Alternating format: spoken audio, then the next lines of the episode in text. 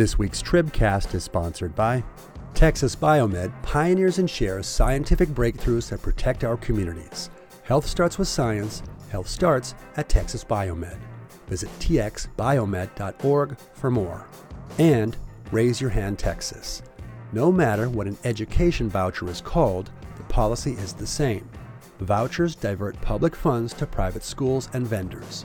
Find out more at raiseyourhandtexas.org.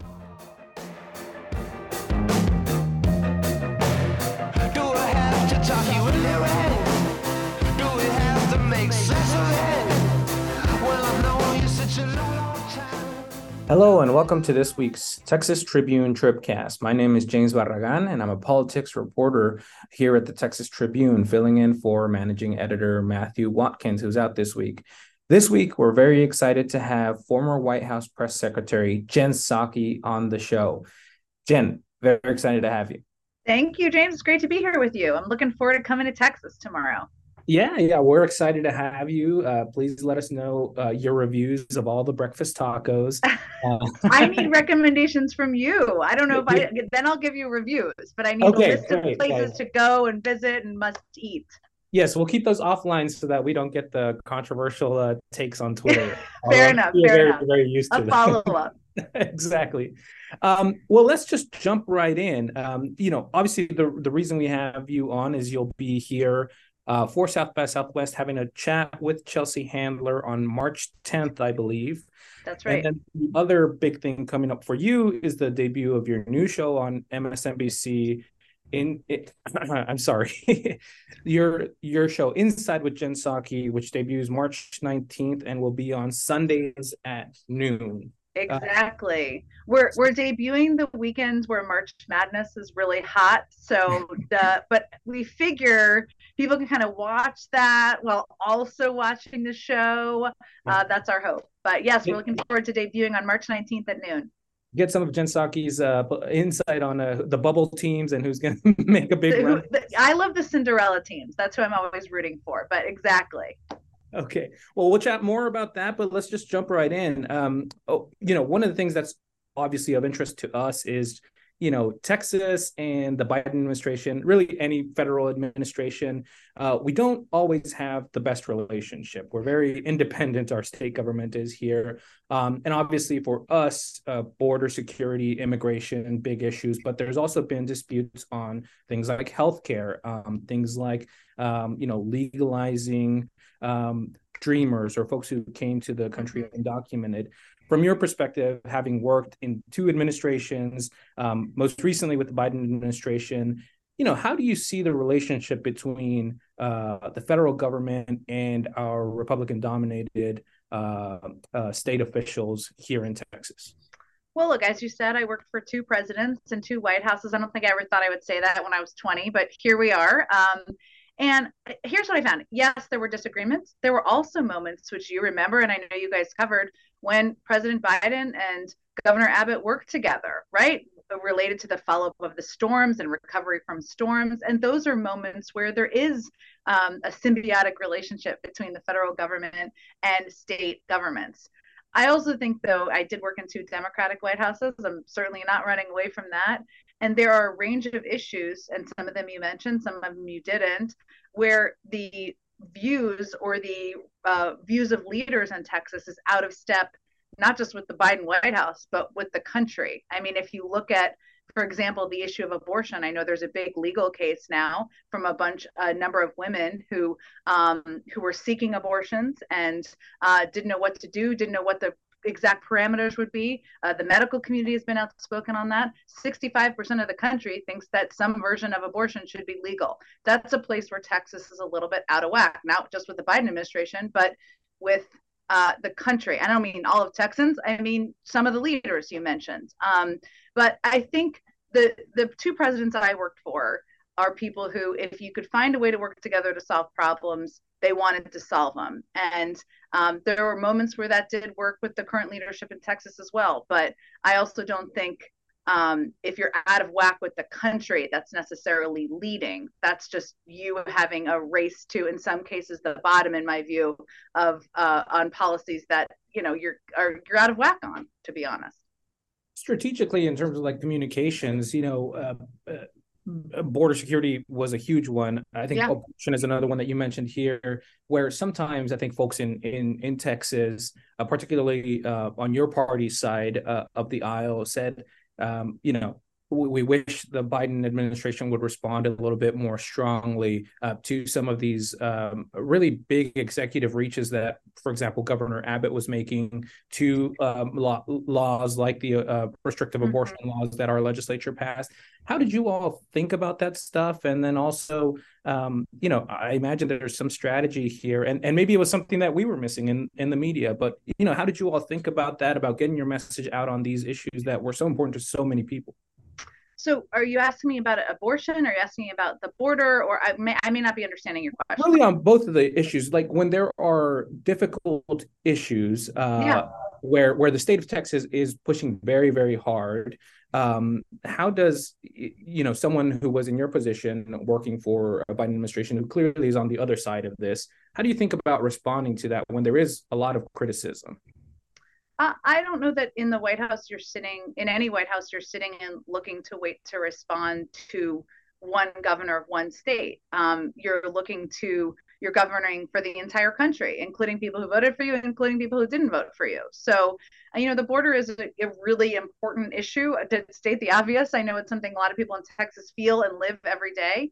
Uh, what people don't always pay attention to because it becomes so politicized is that there have been proposals, including by current President Joe Biden, to do something about the outdated immigration system, right? It doesn't mean you have to agree with every aspect of it. That's not the point. But in that proposal, which he put forward on his first day in office, he, he included stronger border security. By the way, a wall is not going to keep any community safe, even for the people who support it. It needs to be updated. Um, he also included a pathway to citizenship for dreamers. Uh, you know, there are lots of things, and that was meant to be the basis of discussion. I think the way that government works, um, and this is my view from having worked in it in 20 years, is when people find places to find common ground to solve problems, right?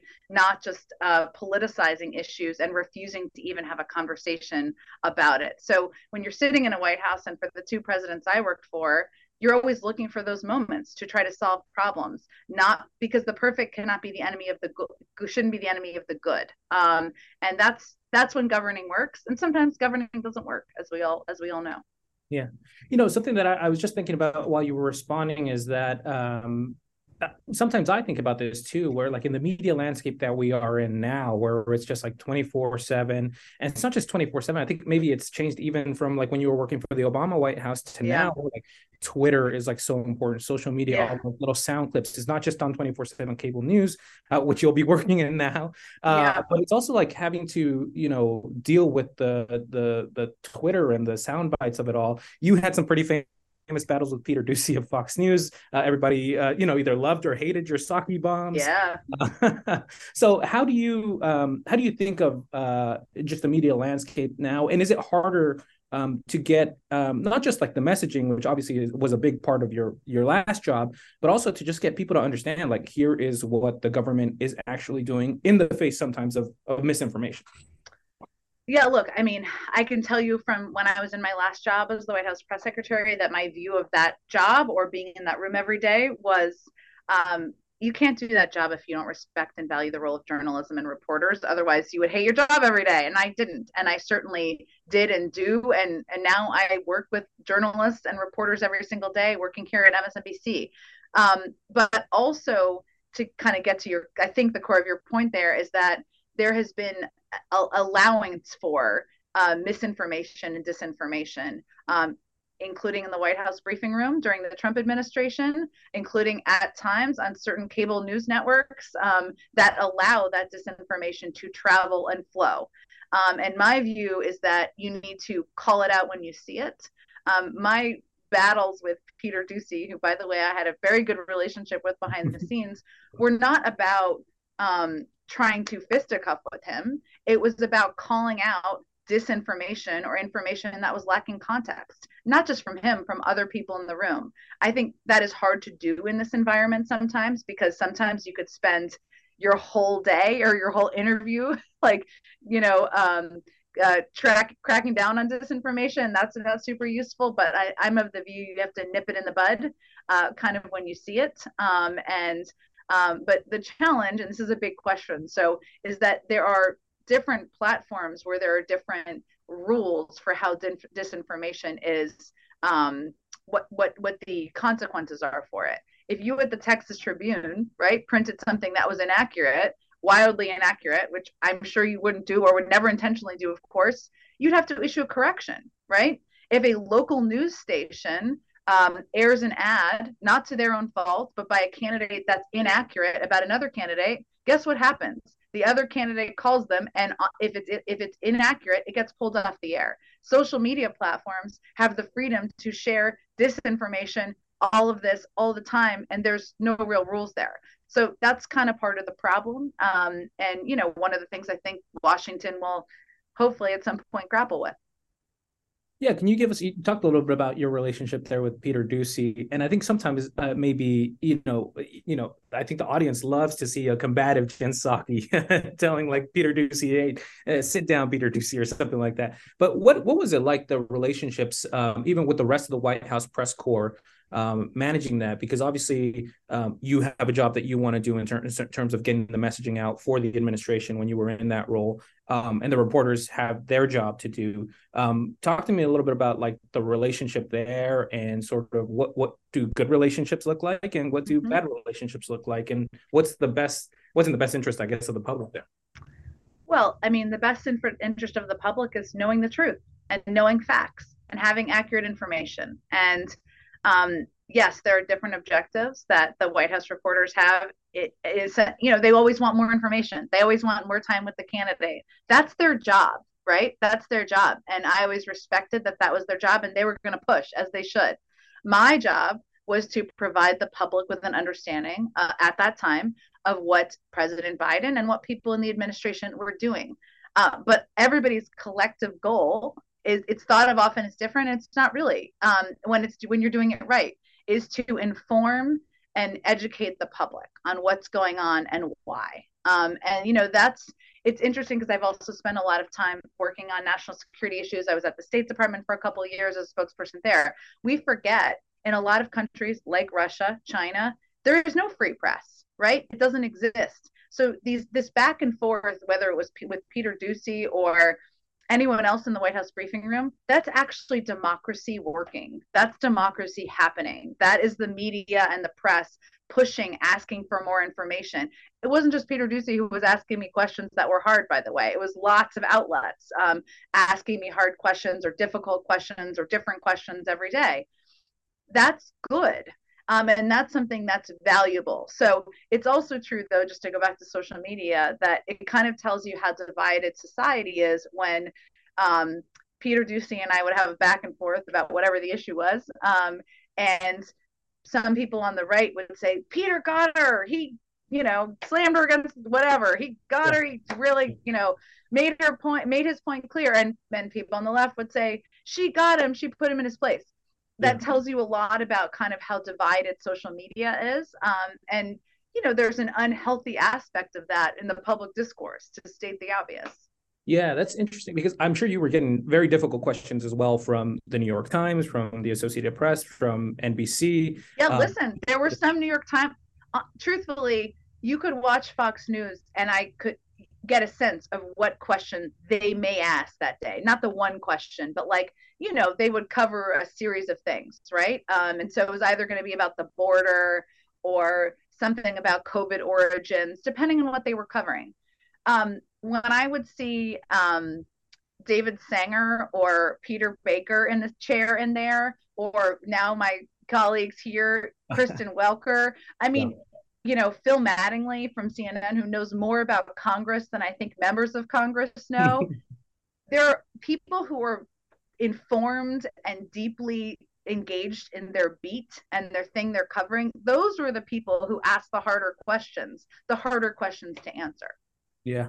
Uh, one final thing before we segue into talking a little bit more about your show. Um, but, you know, one of the things that we're sort of talking about too is um, that I think another thing that maybe hasn't changed, but is maybe more pronounced, is the presence of more partisan outlets um, than and than maybe when you began your career in communications. Yeah. Um, and and the, exactly what you're talking about that people are so siloed.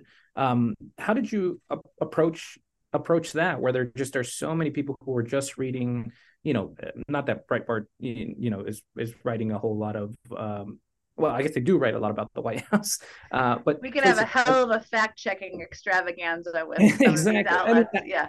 When, when people are just reading um, an outlet like like that, or, or specifically partisan outlets, you know, wh- what does that do to to you know how the public understands and I mean, it certainly makes I guess your job harder for people to like actually understand the facts yeah, look, yes. Your previous because, job, I'm sorry. Because, and just to go back, the majority of reporters um, covering the White House or covering other outlets, I mean, I've been in this town working in versions of this business for 20 years, are doing it because they want to do it for the public good and they want to provide accurate information and inform people.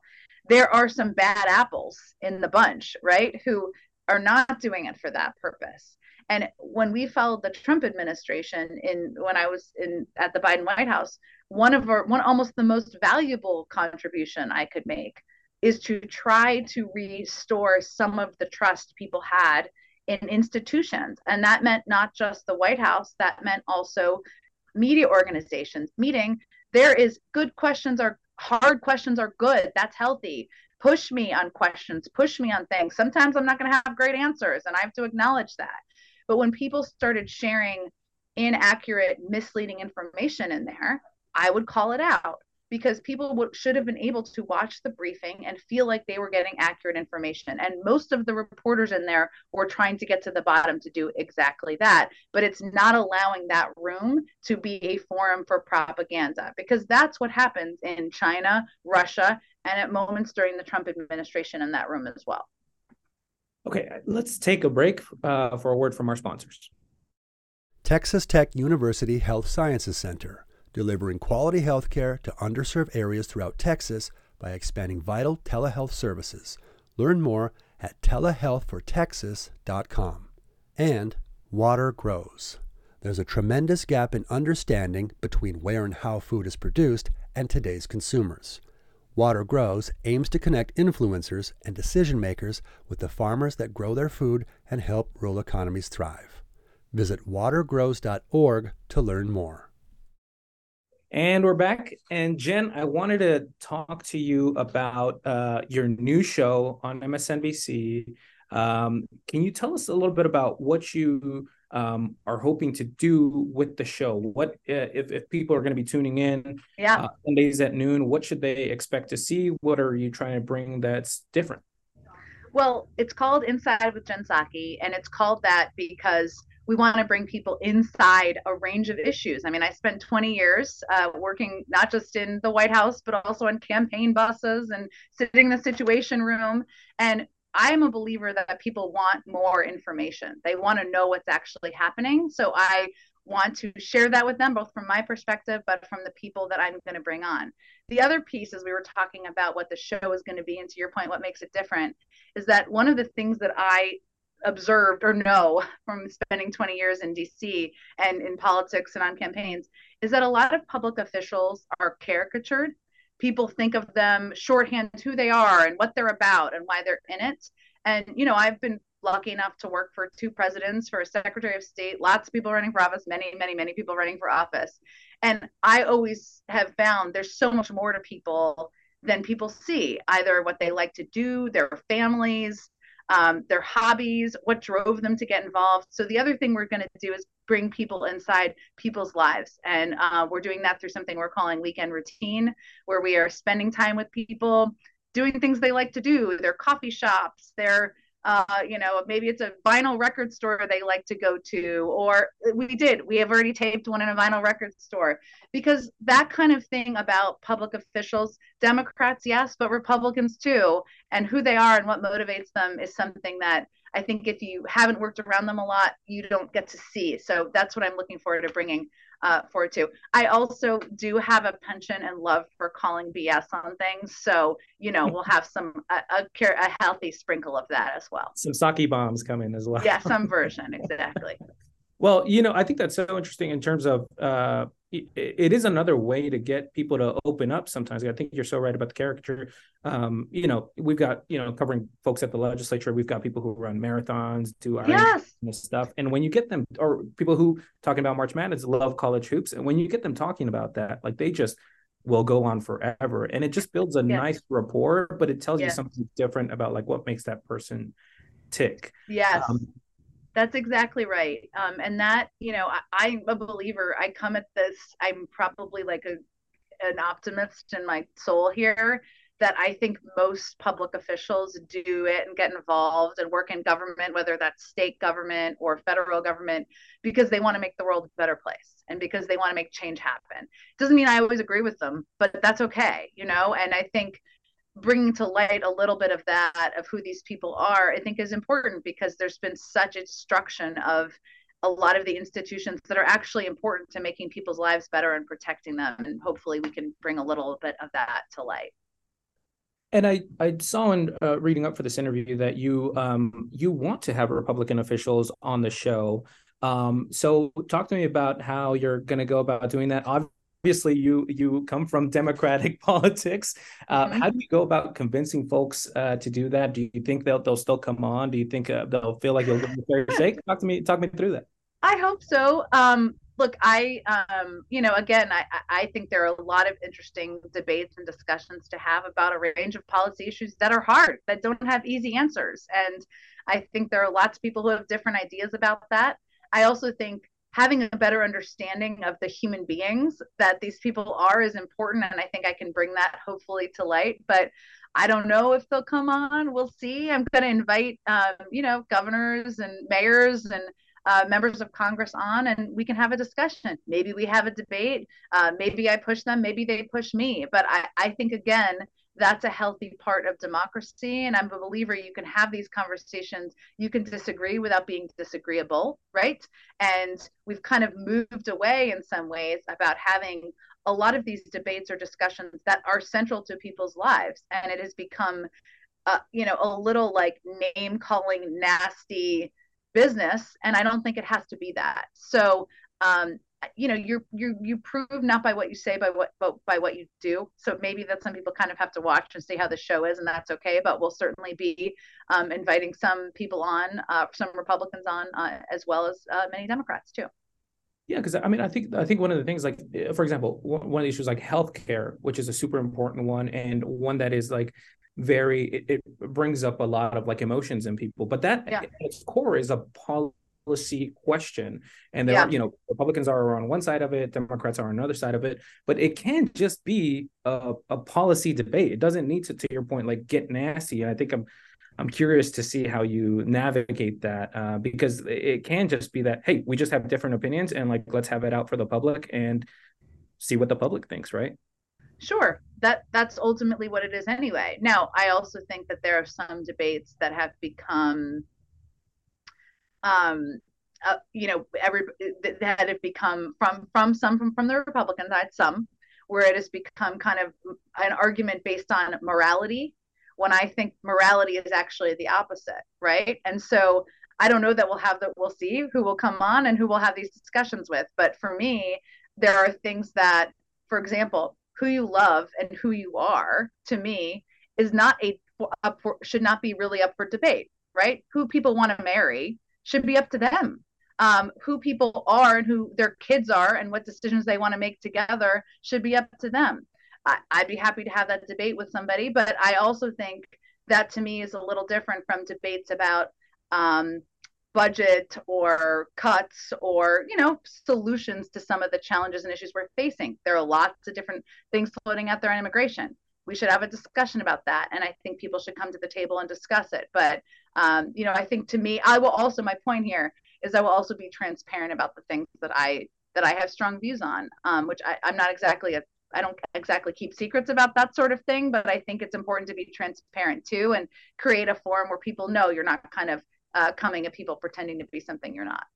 Yeah, I feel we're getting a good flavor for what the show is going to look like. Uh, one uh, one other issue that I sort of wanted to bring up with you, uh, since you're talking about the issue of transparency, obviously you're not the first White House communicator to move over to TV. Far from it.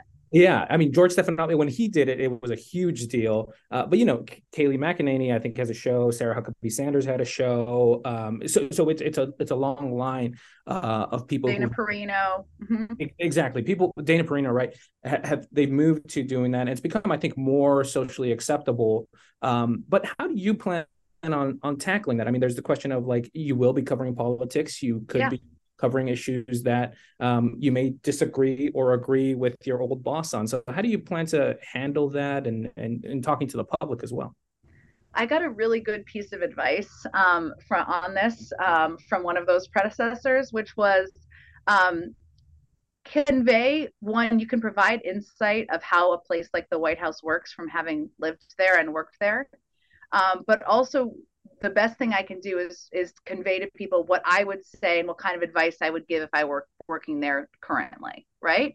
So you know, if I were working in the White House at um, a moment like this, what kind of advice would I be giving to President Biden? Uh, what kind of advice would I be giving to Vice President Harris? The other thing is, it is a it is a net benefit. I think I hope to viewers that I know a lot of the people working in government. I know how they think. I know how they operate, and I know a lot of them. So to be able to provide insights on that from talking to them and conveying, I spoke with this person, I spoke with the White House, I spoke with this person at the Department of Homeland Security. That's also providing insight to the viewers. And you know, at the end of the day, you're going to be judged, as I already said, by kind of what you do, not what you commit. You say you're going to do. Uh, but my hope is that my experience from being at all these tables and knowing all these people and and being able to call out when something is is right in terms of how it's being analyzed or not is hopefully a net benefit to the viewers and that's ultimately the point That's interesting. So you're saying, you know, you're not you're not going to be afraid to press and and say, "Hey, I I did that job." So you know what you're feeding me right now. I don't necessarily think that's the right thing. You- well you look i think there are some times where you say well here's what the white house is saying. And i've asked them for further clarification and they were even tight-lipped with me right? Uh, but here's what's difficult in a white house in a moment like this. You really can't share this because of this reason. You're kind of balancing trying to keep negotiations quiet it's trying to provide what i'm what i would hope i will be able to do is to provide insight and understanding to viewers on why decisions are being made, how they're being made, who the players are in making the decisions, why something seems messy on the outside. Because believe me, the sausage making internally is always messier than the outside sausage making. But I've lived through a lot of that. And I understand how, as much as I've lived in Washington on and off for 20 years, I've actually spent most of my career on political campaigns around the country or traveling the world with John Kerry. And Washington speak, as you as I think you probably agree with, is kind of insane sometimes. Like people speak in such weird jargon and acronyms that is not accessible or English. I do not speak that way, but translating that and being the person who's going to kind of do the homework on like what's really happening here and like let me explain to you what's happening under the surface on my best days that's what i hope i can do And really quickly here, uh, just to finish things off, can you talk to me a little bit about your event at South by Southwest? yes So what's that conversation going to be like? I mean, are there more interesting women out there than Chelsea Handler? I'm so excited to talk to her. I have like a list of like 60 questions, and we're not going to get to all of those. And for anyone listening right now who wants to DM me on Twitter or has suggestions, uh, send me your questions too. Um, but I think she's so fascinating for a couple of reasons. She is authentically herself and who she is. And I am always drawn to people like that. She has been extremely vocal, and I'm a mother of two kids. I've been wiping butts for seven and a half years. So, like, I, it's a lot. I love my children deeply, but she's been very vocal about her choice not to have kids and why. And we're going to talk about that, or I hope to talk about that. Um, she also just was a guest host of The Daily Show, and she's had a lot to say about uh, a range of crazy right wing wackadoos. I'm sure we will talk about that too. There's been a few things in the news about Fox lately. I'm sure we'll talk about that and the lawsuit. But what I love about her is that she's not afraid to authentically be who she is and she's even been vocally vocal about how she wants to be the host of the daily show and i have found as a woman rising through a business that is also kind of pretty male dominated just like i being, think being a comedian is people often don't say out loud what they want to do and i think that's a really cool thing so i have a lot of questions i'm so excited to talk to her about everything happening in the news and the world and the right-wing wackadoos uh, but also her own personal journey too Great. And that is again March 10th at South by Southwest, Jen Psaki and Chelsea Handler at 2:30. Jen Psaki's new show, Inside with Jen Psaki, on MSNBC debuts on March 19th, Sundays at noon. Jen, thank you so much for your time. We really appreciate it. Thank you. I love talking to you. Thank you. See you in Texas. yeah, that's going to wrap it for the tri- this week's Texas Tribune Tribcast. Thank you so much to our sponsors Texas Biomed, Raise Your Hand Texas, Texas Tech University Health Sciences Center, and Water Grows. Thank you so much, and we'll uh, talk to you next week.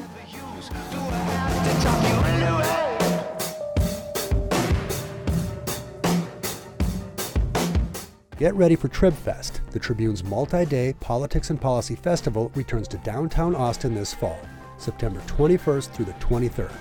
More info at festival.texastribune.org.